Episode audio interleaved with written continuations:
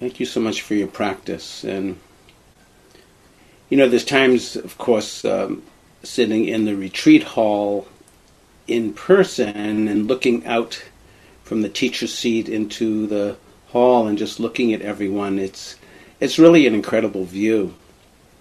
And it inspires me to pay attention when I'm going off. And likewise, here in this Zoom hall, I prefer to look at the gallery view so I can see a little bit over half of you. I have one of these computers that can get 49 people on the screen, and I have a pretty large monitor, so you're not like postage stamps. But it is very inspiring to see you all and your commitment to the practice. So I really want to just thank you. The Buddha speaks about that the community is the whole of the holy life. And so here we are being in community together, supporting one another with practice. And so, yes, thank you. And we are here in the midst of a lot that's going on.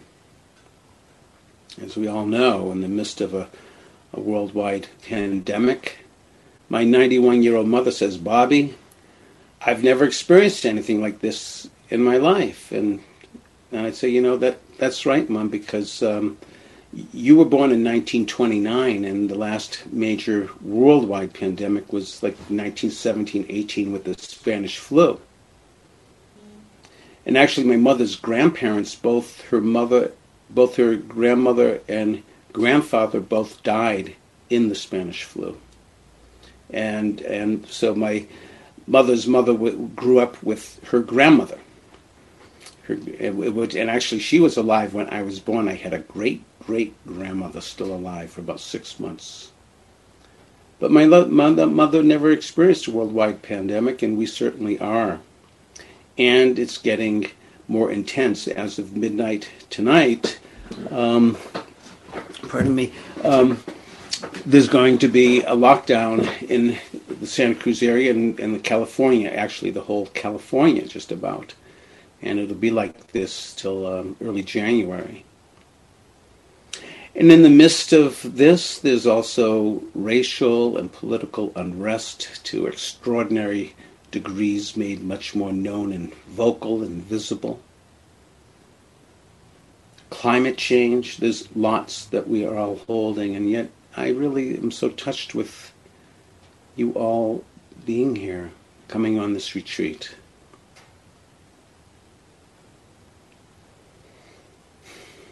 And I also know that, and Mary Grace spoke about this earlier, that in the first day of practice, often, the first day of practice for many of us is that our minds can be all over the place, and it takes a little bit of time to settle. And so I just want to really help normalize maybe with a show of hands, you don't have to do it electronically, but anybody's mind been wandering today? Yeah, I think it's pretty universal. And so this is just part of our practice, and we're in training. And I'm very fond of a quote from Bhante Gunaratana. He wrote a number of wonderful books. One of them, very well known, is Mindfulness in Plain English, that is just really down to earth and very well done. But he says that somewhere in this process of meditation, you will come face to face with a sudden realization that you are completely crazy, and that your mind is a shrieking madhouse on wheels, barreling down the hill, utterly out of control and hopeless. Does that sound familiar? Yeah. But he goes on to say, it's not a problem. It's not a problem. You're not any crazier than you were yesterday. Perhaps it's always been this way, but you just never noticed. So I love his kind of levity here. You're not any crazier than you were yesterday. So this is a training, and both Mary Grace and JD, as well as myself, have been inviting us in our attitude of how we work with the practice to infuse it with a sense of kind attention, loving awareness, holding ourselves lightly. Pema Chödrön offers a wonderful metaphor of training a dog and a puppy. And, you know, when you get a puppy, often, you know, they need to learn to sit, to stay, to come and stop, so forth. And sometimes you can train it in a very harsh, in a very rigid, in a very fear-based way. And in time, the dog often learns those type of commands. But often the dog's temperament becomes somewhat skittish or neurotic or confused. And by contrast, you could train a puppy with a lot of patience, a lot of kindness, a lot of repetition, again and again, and gradually in time, that puppy will also learn these commands. Though, of course, we have a dog that's 10 years old, and she has selective hearing with some of those commands, and, you know, I kind of accept her unique ways. But training with a sense of patience and kindness often supports an attitude that one begins to grow with greater confidence and flexibility. And I love that, like, and how we can bring this to our meditation practice, to practice in such a way that it helps us to grow with greater confidence and greater flexibility when things don't go our way. This is actually a wisdom quality. But is there a way that we can begin to train ourselves with this kind attention? And I know that for some of us, it goes up against our conditioning. And last night was very powerful for some of us that shared about this inner conditioning, this self-critic that doesn't stop. So I really want to just invite, can we begin to bring some kind attention, the attitude that perhaps this is a part of wise effort, the wise effort that knows when to exert, when this exertion is needed, and can be done in a kind way and knows when we're overexerting and backs up a bit. Using our wise and kind attention with our effort. Today I would like to speak about what brings us to practice and inspiration. And clearly, what brought me to practice was, what is this life? It's really, to me, mysterious.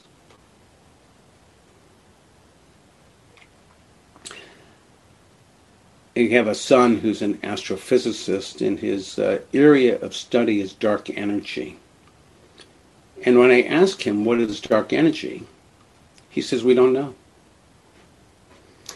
And of course, but what they do know about dark energy is that it's expanding the universe, and they use supernovas or exploding stars. He calls them their buoys. So we're talking about big type of looking. So the supernovas are buoys, and they help show how fast the expansion of the universe is going. But then I asked him also, I says, well, I mean, how can you know where's it expanding into? Isn't there just universe after the universe? And he's like, we don't know. So I used to have a Zen teacher, Bishop Nippo Syaku, and he used to have this wonderful saying. I loved him. And he used to say, every day I know less and less. Someday I will know nothing. And I kind of, you know, like when I look at it, when I'm younger, I felt like I maybe knew a lot more than I do now. But the bishop also saw something in me. And I'm still working with this one. And only he could say this in a way that was so loving that I wasn't insulted, though it's going to sound very insulting. But Bishop Sieto used to say, Bob, you are the stupidest person I have ever met in my entire life. And I'd look at him and go, what do you mean? And he would say, and I felt that he was looking beyond the skin, the flesh, the bones and beings. He would say, you are already fully enlightened, but you don't know it. And the way that he said it, it wasn't just, I felt that he believed that. I'm still working with that one as a practice.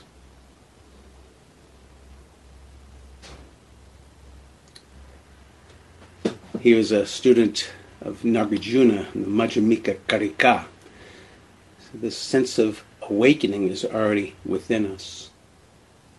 But I love sometimes the image, and we speak about this in mindfulness-based stress reduction, that there's more right with you than wrong with you, and that inside us are potentialities of great freedom. And perhaps, is, you know, this is more, we really don't know what was in Michelangelo's head, but some say, you know, the statue of David was already in the block of marble, and all he had to do was just chip it away. It was already there. That's one way of, perhaps that's that Buddha, that knowing within us of awakening. And that beautiful quote from Carl Jung that I quoted last night about who looks outside dreams, who looks inside awakens. But I want to just pause and just to honor the mystery.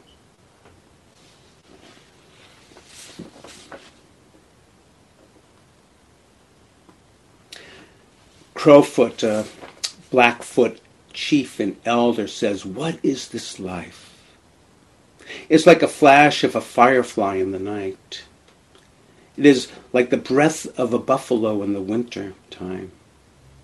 It is like a little shadow which runs across the grass and loses itself into the sunset. These were supposedly the last words of Crowfoot, Blackfoot chief. It's mysterious. And Rod McLaver, he says, why do we exist? 50 trillion cells make up the human body, and each of those cells in turn consists of atoms, countless millions and billions of them, depending on the function of a specific cell. And the atoms, they consist mostly of empty space, protons and neutrons surrounded by electrons, empty space, just as the universe is mostly empty space.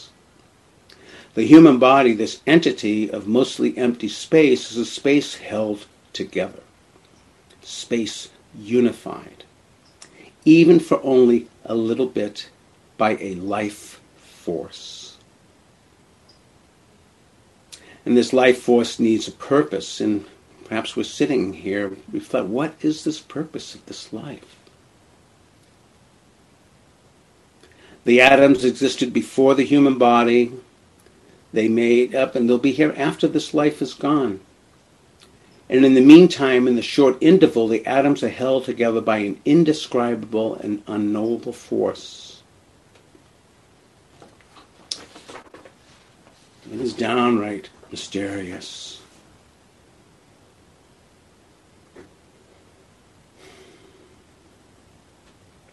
So when I was young, I had, you know, probably very similar questions that many of us had about, like, what is this life? Why is the sky blue? What happens after death?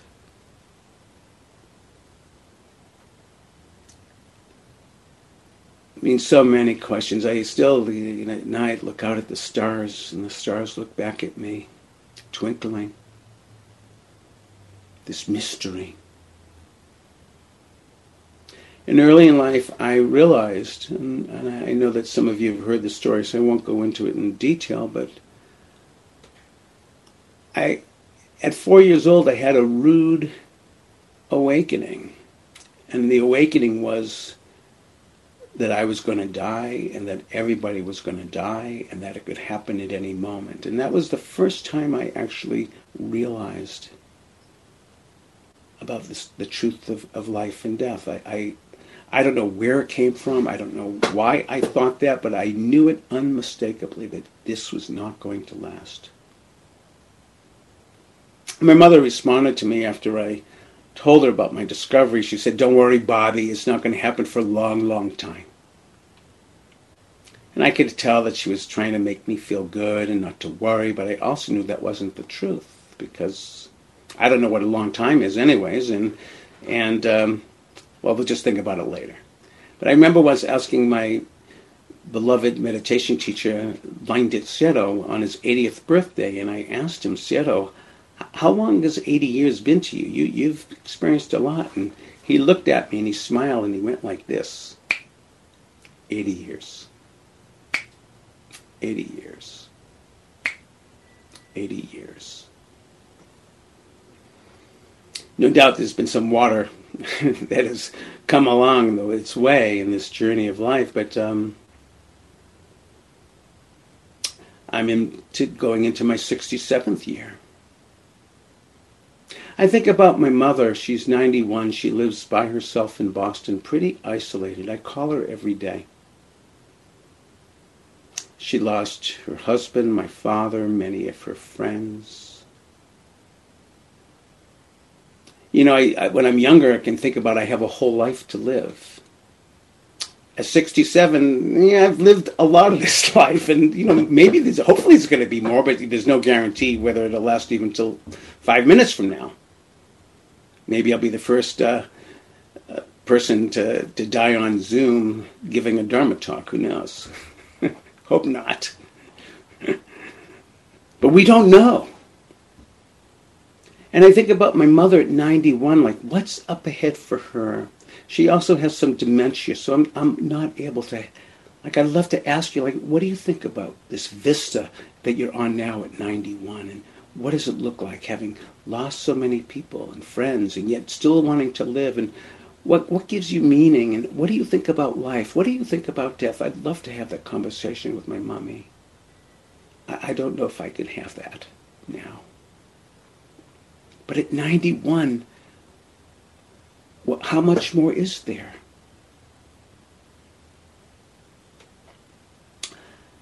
I did ask my teacher, Landet Sero, who I was mentioning earlier, the one that said 80 years like this. My last trip to Burma was many years ago, and I had one last question for him. And I asked Sero, he'd been a monk 70 years at that point. He died at the age of 98. And I asked Sero, you've been meditating all your life, you're into, what are you going to do when death comes? And so he sat there for a while, and then I saw his cheek move up and down. I lived with him for 8 years, and I knew that a cheek moving up and down, I was going to get an unexpected comment. And he said to me, "Bob, are you afraid to die?" And I said, "Sero, I didn't ask you that question. I was asking what you're going to do when you die." And he looked at me and shook his head, because you need to meditate more. And I said, "That's right, Sero, I certainly do." So I sat there and took that in for a while, and then I mustered up the courage again to ask him again the same question. And I said, "Sero, what are you going to do?" And he said something incredibly wise. Oh my gosh. He said, "If I see something, I'll be mindful of seeing. If I hear something, I'll be mindful of hearing. If I feel something, I'll be mindful of feeling. If I smell or taste something, I'll be mindful of smelling and tasting. If there's different mind states that are rising in my mind, I'll be mindful of these mind states. This is how I will die, and this is how I want you to die."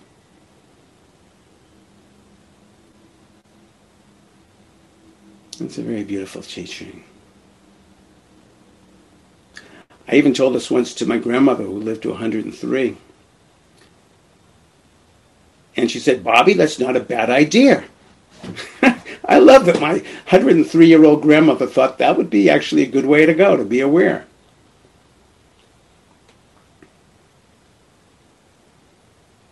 Jane Kenyon, she writes, "I got out of bed on two strong legs. It might have been otherwise. And I ate cereal, sweet milk, and a ripe, flawless peach. It might have been otherwise. I took the dog uphill to the birchwood, and all morning I did the work that I love. And at noon I lied down with my mate. It might have been otherwise. And we ate dinner together at a table with silver candlesticks. It might have been otherwise. And I slept in a bed in a room with paintings on the walls, and I planned another day, just like this day. But one day, I know it will be otherwise. One day I know it will be otherwise.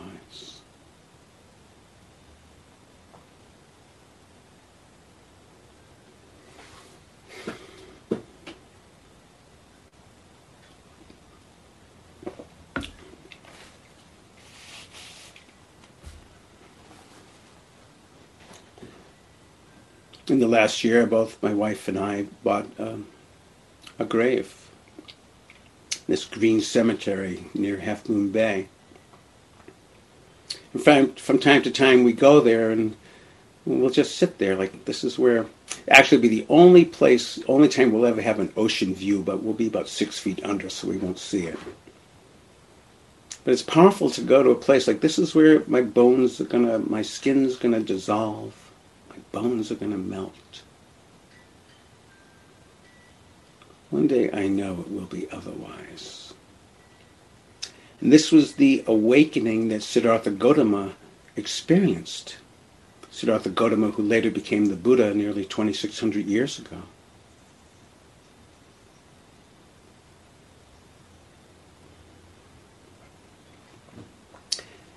Siddhartha Gotama was a prince destined to become a great king.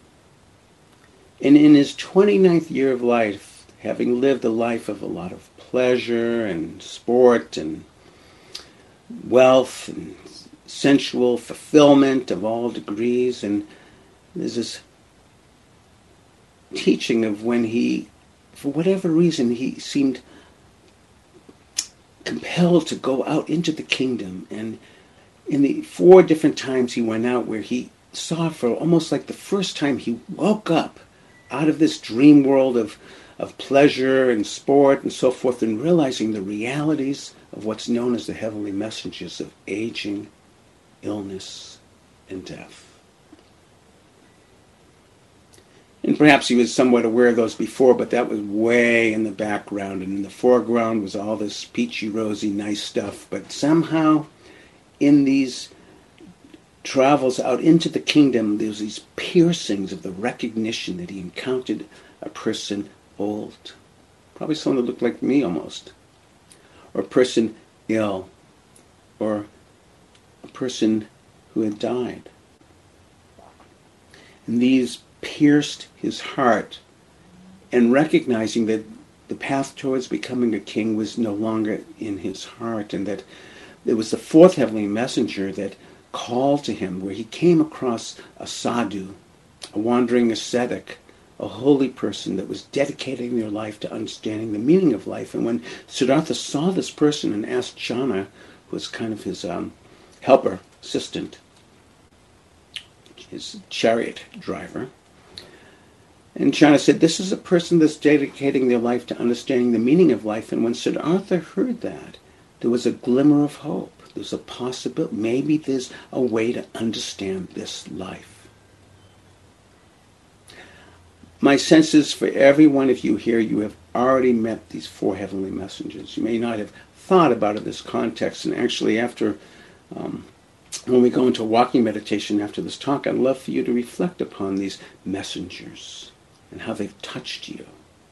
The messenger of aging, the messenger of illness, the messenger of death, the messenger of maybe there was someone in your life, or a book you read, or somebody, and how they lived their life, or that somehow inspired you that there's, maybe there's more if I begin to turn inwards. Who's been your heavenly messengers that brought you to the path? I trust you've already experienced them. You may not have put it in that type of context, but I don't think you could be here unless you've been touched in this way. Otherwise, why come here in front of a Zoom computer for hours on end?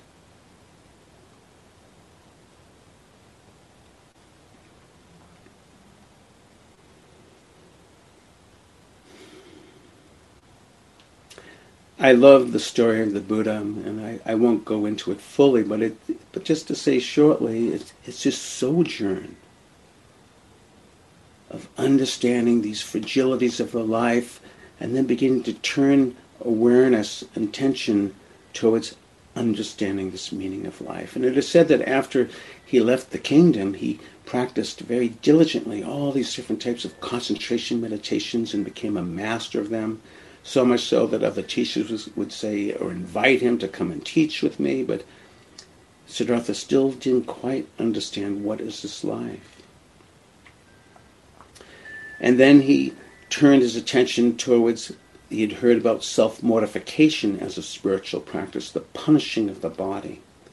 And he began to do practice in this area. Limiting his food intake was the one particular practice he very much deepened, until eventually limiting his food down to 1 grain of rice a day. And still no awakening happening, and fearing now at this point that if he lasted much longer doing this, he would certainly die.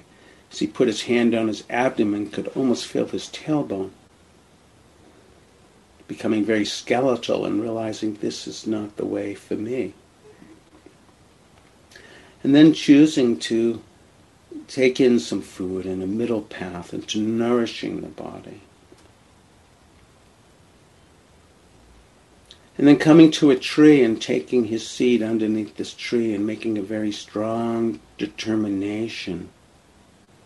I'm going to stay here. I'm going to sit.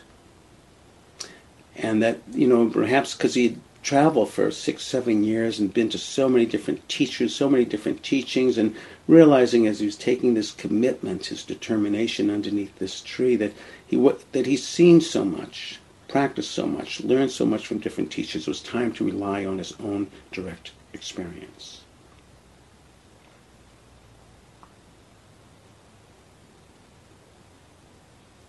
And it is said that as he began to practice, his mind wandered to a memory when he was a child, sitting underneath another tree on a very glorious day, just like perhaps this day was that he was sitting in now many years later. And memories began to just bubble forth into him of a day that he felt oneness with the world, sitting in a tree, looking out on the countryside. He was experiencing this as a boy he was recalling. Feeling that oneness with the world. And perhaps because his sensitivity was so heightened, he also looked at another area of the field, and there was some farmers there and some oxen and plow. And maybe again because his sensitivity was so heightened, when he saw the plow blade digging into the earth, he almost had this sense of hearing the cries of the worms. And he was touched with such pain, and the juxtaposition of this world, of that there can be the sense of oneness and the other sense of, the word heartbreaking comes to me. Heartbreaking qualities of this life, that they're both there. And it's said that something about that memory, maybe it perhaps contributed towards the orientation of his meditation practice, which, as I mentioned, was oriented towards oneness and stillness, the development of tranquility, samadhi, concentration, unification, which is a very important part of meditation practice because it helps to calm the mind, bring the sense of tranquility and serenity, and greater degrees of absorption. But there was somehow that memory of the heartbreaking quality of those worms crying in agony, that something happened during his meditation practice, that he was developing the concentration, but then began to shift it to the changing nature of the breath, beginning to penetrate this mark of impermanence. And he had never done this before, and actually at that time very prevalent in the meditative traditions was the development and the goal of profound serenity and absorption. But he used that concentrated mind towards beginning to penetrate this understanding of the nature of change. And this led to profound understandings and realizations about life. The most sobering realization began with this recognition that suffering or dissatisfactoriness, that there's pain in life. And there's kind of like a sobering and humbling acknowledgement of this. And then his interest began to turn into investigating causes. What causes this? And within him, another penetrating insight, a realization, grew and developed. It was this understanding of misconception, of ignorance, that leads to craving. And that these were profound causes of suffering, the craving for sensual delight, the craving to be something, or to create something, to be someone. And third, the craving to feel nothing.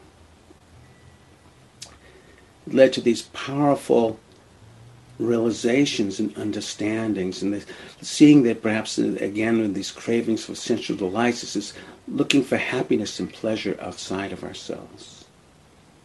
We are sentient beings and we do experience pleasures, but perhaps it's really beginning to penetrate that these pleasures don't buy us the ultimate happiness. I remember working with a gentleman that was an engineer, and he was kind of conditioned to believe that, you know, if he got a good education and got a BMW and gets a house and gets a boat and whatever, all these things would bring him to happiness. And when I met with him, he said, I got all of these things, but I'm not happy. Who am I? What is this life?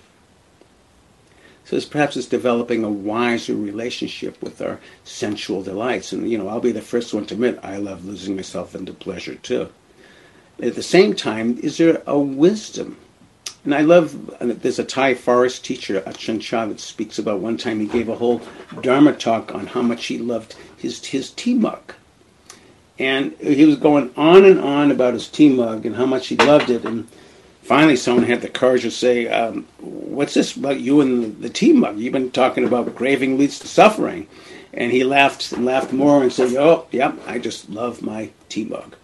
But then he went on to say that I love it because I enjoy it, and it's a utility, and I like the look of it, but I also know it's broken. But in the meantime, I'm going to enjoy it as I have it. And so I thought that was kind of an interesting perspective. The craving to be someone, to continue on, is a really powerful area for us to explore. Related to last night, a few of you were talking about this critic and being hard on ourselves, being judgmental on ourselves. Sometimes I almost think that the craving to be someone is rooted in an old country western song of I'm looking for love in all the wrong places. And of course, the craving for sensual delight is I just can't get no satisfaction no matter how much I try. But this looking for love in all the wrong places, like what does it mean, this craving to be someone? But how many of us have had the experience of feeling like we're not enough? Or that we wish we could belong to this group or to that group or to be seen, to be loved? This is a great cause of suffering for a number of us, is this longing, looking for love outside of us, where actually it may be inside.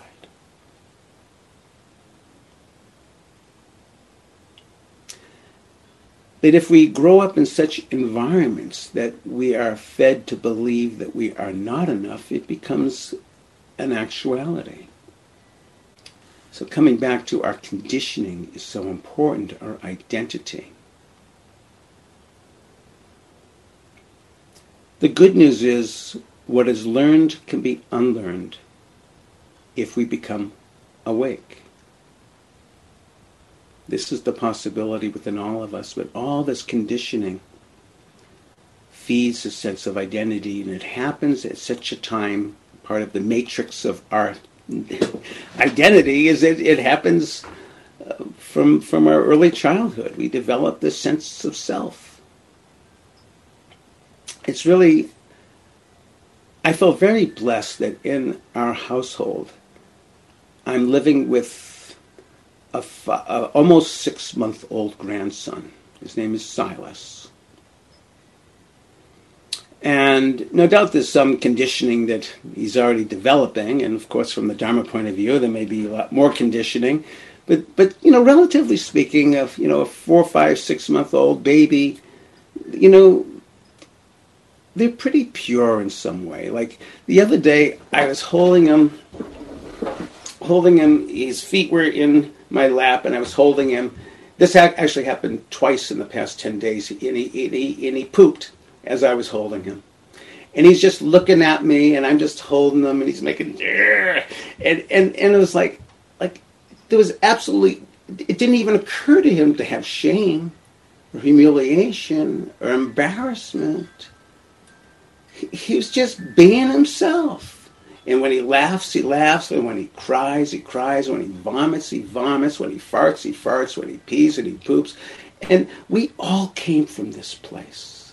I can almost cry, because when I look at 67 years of conditioning, oh my. And of course, last night there was another person saying 81 years of conditioning. Like, we have a lot, I'll speak only for me, a lot of conditioning I have indeed. But we came from this place. And through our upbringing and conditioning, we get developed and we get shaped and we become who it is that we become. And if we don't see it, we just keep on becoming who we become. And everyone around us is, of course, reinforcing that. So we begin to believe it. I grew up with the cartoons. One of them was Popeye the Sailor Man, and Popeye used to say, "I am what I am, because that's the way I am. I'm Popeye the Sailor Man." And, you know, Popeye's got... You know, as long as I am what I am, and that's the way I am, and I'm Popeye the Sailor Man, there's no way to begin to look inside. On one hand, it's beautiful, is marveling on his own sovereignty as Popeye, but on the other hand, maybe some of this conditioning has blinders in it. My near 6-month-old grandson has no racial, political bias whatsoever in him. Not yet. We all came from that. We didn't come in hating. We learned that. I was 4 years old, and one day a friend of mine called me a name. I didn't even know what it meant, and I went home to tell my parents. And I said, the kid across the street called me a kike. And then I could see the look on my parents' face of, oh.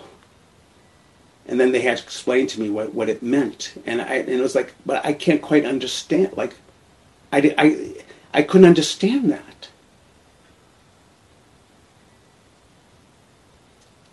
The gift of the Dharma is what is learned can be unlearned.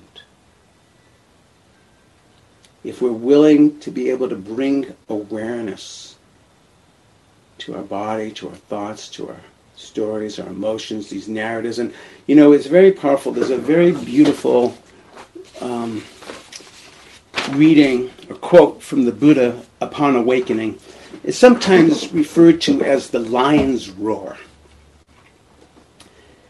And supposedly he said, "Through many a birth I've wandered in samsara, seeking but not finding the builder of the house, and sorrowful it is to be born again and again. O house builder, thou art seen. Thou shalt build no house again. All the rafters are broken. The ridgepole is shattered. My mind has attained the unconditioned. Achieved is the end of craving and ignorance." My mind has attained the unconditioned. What's very beautiful and wise and powerful about this is that if the Buddha attained the unconditioned, it's speaking about you can only know the unconditioned through a condition. And the condition is our story, is our narrative, is our identity. Beginning to see through the conditioning, this obscuring with misconception, the belief that I can find my happiness through outside of me, through the sensual delights, the belief that somehow I can be okay by others telling me that I'm okay, and the third one, the belief that if it's penetrating through this belief that if I just disappear, if I just annihilate, if I just not here, if I'm just frozen, and just that this craving to not feel anything, it's beginning to see through these conditionings. We can say that the heart of the Dharma is the lessening that leads to the potential greater lessening, to potentially the end of greed and hatred and ignorance. And all we have to concentrate on is the lessening part.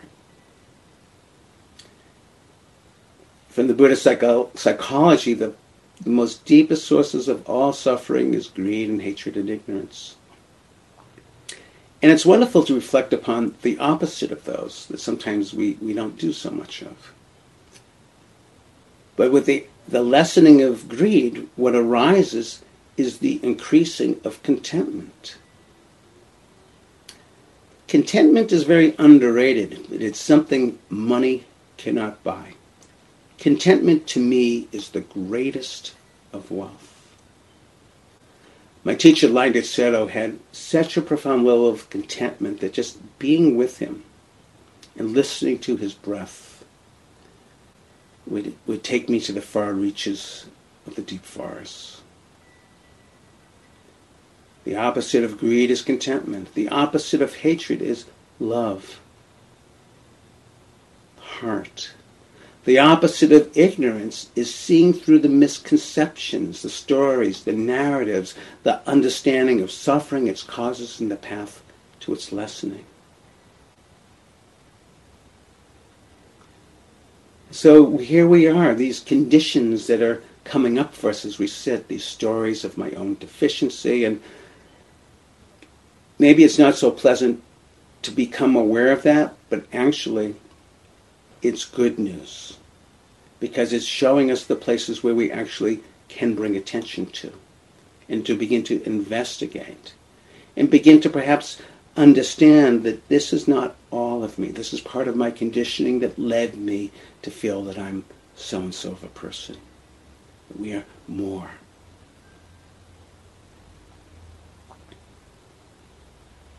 So maybe we'll just pause here for a moment with that.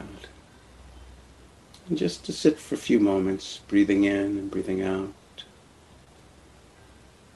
And what would it be like with these breaths in and breaths out? Perhaps one breath at a time to just experience for a few breaths. With the lessening of greed and inviting in a sense of contentment and ease within our being. Into the skin, the connective tissue, the muscle, the bone, organs, our being, just breathing in and breathing out, experiencing a sense of contentment. We don't need anything, don't need to push anything away or get anything.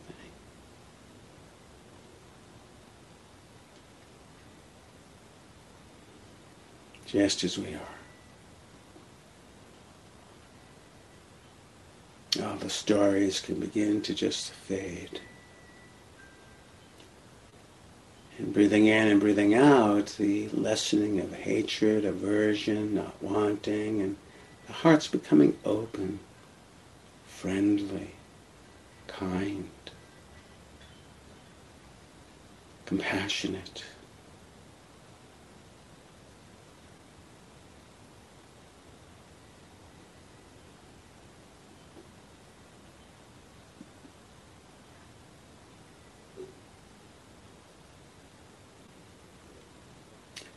And breathing in and breathing out, developing greater clarity, dispelling of the ignorance and misconception of things, this understanding of the places where we get caught, seeing through the conditioning, experiencing greater freedom, clarity, understanding, wisdom.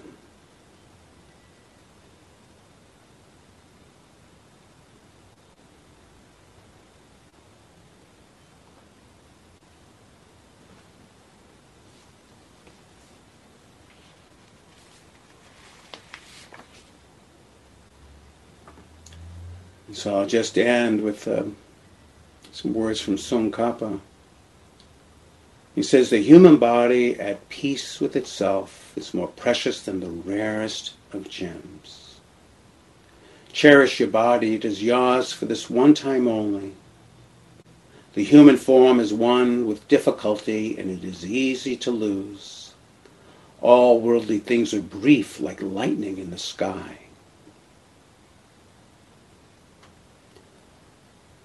This life, you must know, is like a tiny splash of a raindrop, a thing of beauty that disappears even as it comes into being.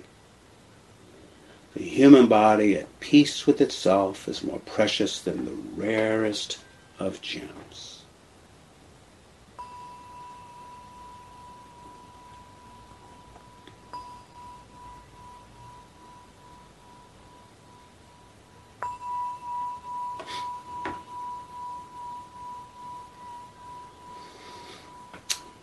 Thank you for your attention, and this will be a time for a half hour, I believe, of walking practice, and double check that. Yeah, and I would love to invite you, if you feel inclined, this invitation of these messengers that help brought you onto the path. Illness, aging, death, and perhaps there's a person, a book, a figure in history, someone you heard of, or something that just inspired you. That, I could begin to look inside. So this inspiration brings us to the path. Thank you so much. See you in 30 minutes.